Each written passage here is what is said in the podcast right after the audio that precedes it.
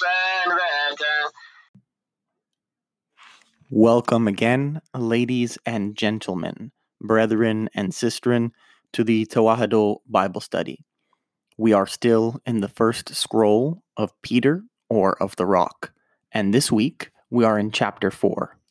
I'll be reading from the New King James Version today, and as always, I encourage you, nay, exhort you to subscribe to this podcast wherever you are listening to it, to share it with others if you find it to be useful to you and to find practical applications for your life.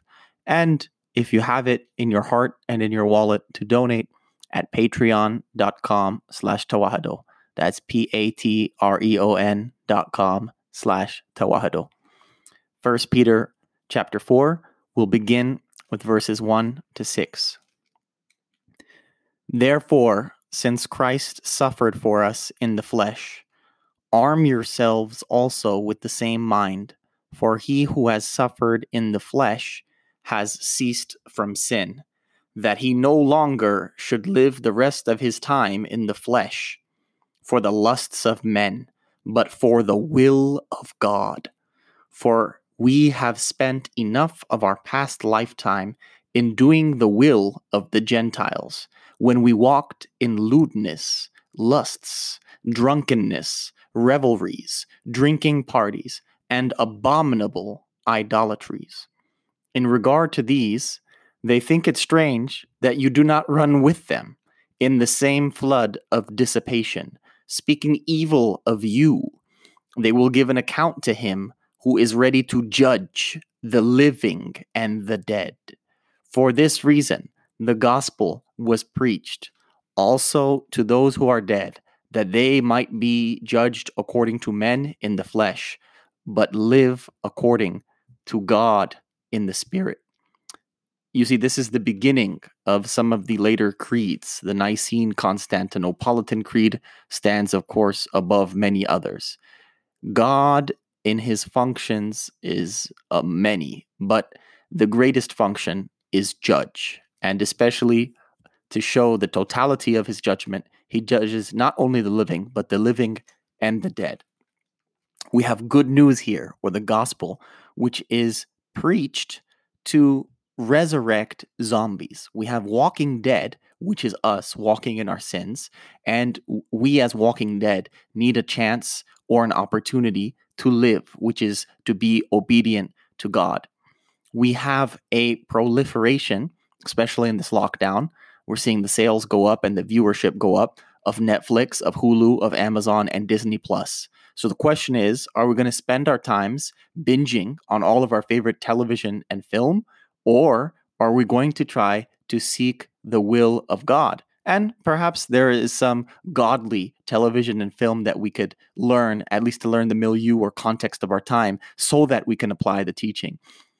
Uh, whatever the matter, though, we need to think critically about that.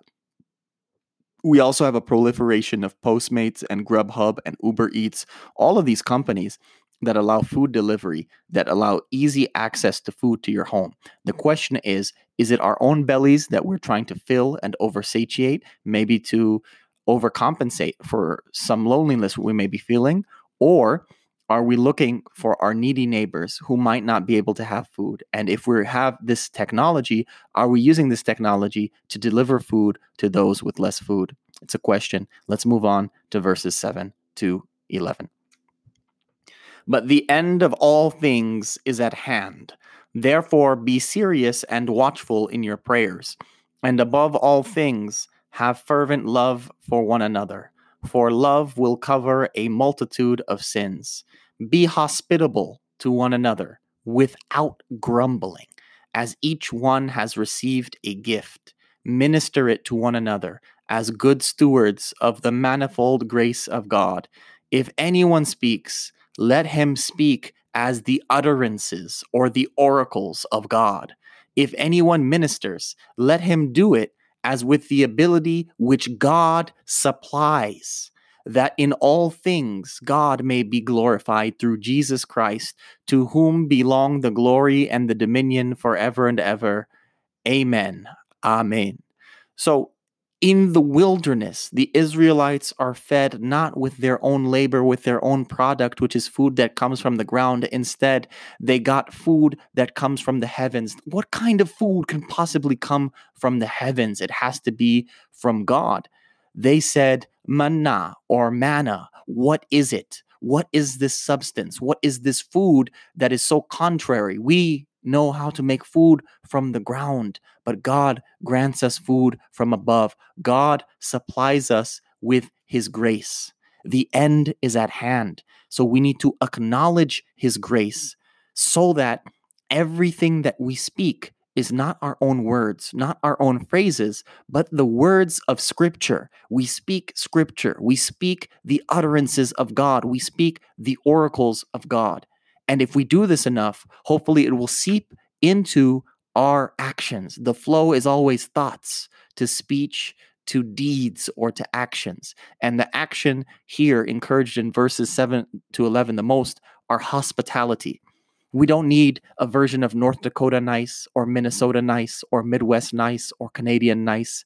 We don't need outside hospitality. We need genuine hospitality at the Orthodox Center for the Advancement of Biblical Studies conference, which I got to present my uh, paper on, extending some analysis from Father Paul Nadim Tarazi in 2020, just this past weekend, he recommended to all of us to go watch the movies The Message and The Lions of the Desert in order to get an idea of the biblical worldview. I need to go watch The Lions of the Desert to complete my homework and honor his Jubilee year or his 50th year of teaching.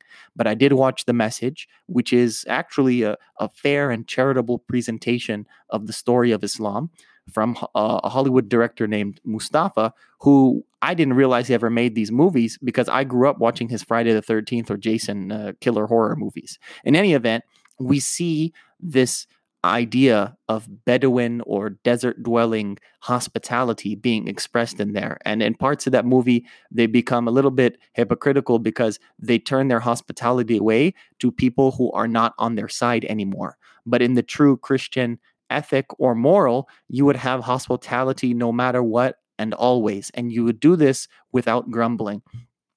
An elder woman at my parish growing up used to tell me about the culture of rural Ethiopians. She said that they used to bow down and pray, and what they would request is not betterment for themselves, but an opportunity and a chance to be able to be hospitable to an unknown guest so that they could be blessed as Abraham and Sarah were blessed with the three guests that, you know, people often like to make in, in icons and a tribute to the Trinity. In any event, this was so beautiful when I heard her say this because it's the opposite of grumbling. It's actually requesting, it's pleading, it's petitioning to have guests to be cared for so that you can please God. It's not an obligation of society or of your local culture, but an opportunity to please the Most High God, to please the author of life. So we need to remain vigilant in the reading of our Psalms before we go to bed, in the praying of the Lord's Prayer, and above all, in requesting that God grants us opportunities to be hospitable to our needy and weaker neighbors. Verses 12 to the end. Beloved, do not think it strange concerning the fiery trial which is to try you, as though some strange thing happened to you, but rejoice to the extent that you partake of Christ's sufferings that when his glory is revealed, you may also be glad with exceeding joy. If you are reproached for the name of Christ, blessed are you, for the Spirit of glory and of God rests upon you. On their part he is blasphemed, but on your part he is glorified. But let none of you suffer as a murderer, a thief, an evildoer, or as a busybody in other people's matters. Yet if anyone suffers as a Christian, let him not be ashamed, but let him glorify God in this matter. For the time has come for judgment to begin at the house of God. And if it begins with us first, what will be the end of those who do not obey the gospel of God? Now, if the righteous one is scarcely saved, where will the ungodly and the sinner appear? Therefore, Let those who suffer according to the will of God commit their souls or the breaths of life to Him in doing good as to a faithful Creator.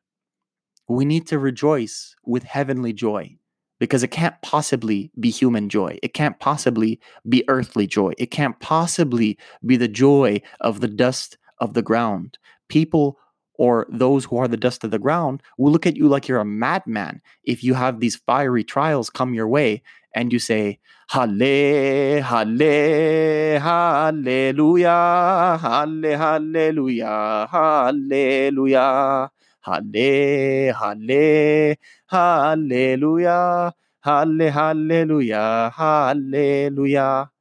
We can't sit here suffering for a litany of sins for getting our nose in other people's matters, being busybodies, as it says here in the NKJV, being gossipers, being murderers, being angry and hating people for jealousy, for envy, for thievery. Imagine, imagine you get the cup of water at a Fatburger or an In-N-Out and you pour soda in it and then you get persecuted, right? You get in trouble by the manager who sees you because you are stealing from that establishment by putting soda in the water cup. Do you think that in that moment, if you act self righteously, Christ is going to be on your side? Absolutely not. Instead, Christ would be on our side if we were feeding the homeless without a permit to the displeasure of a bureaucrat, or if we were writing letters and a warden got mad because we were writing those letters to the incarcerated. These are things for which we would be called blessed. And finally, we have to keep all these at the forefront of our mind because we are at the forefront of the line. We're first in line for judgment. Oh, happy day, oh, happy day.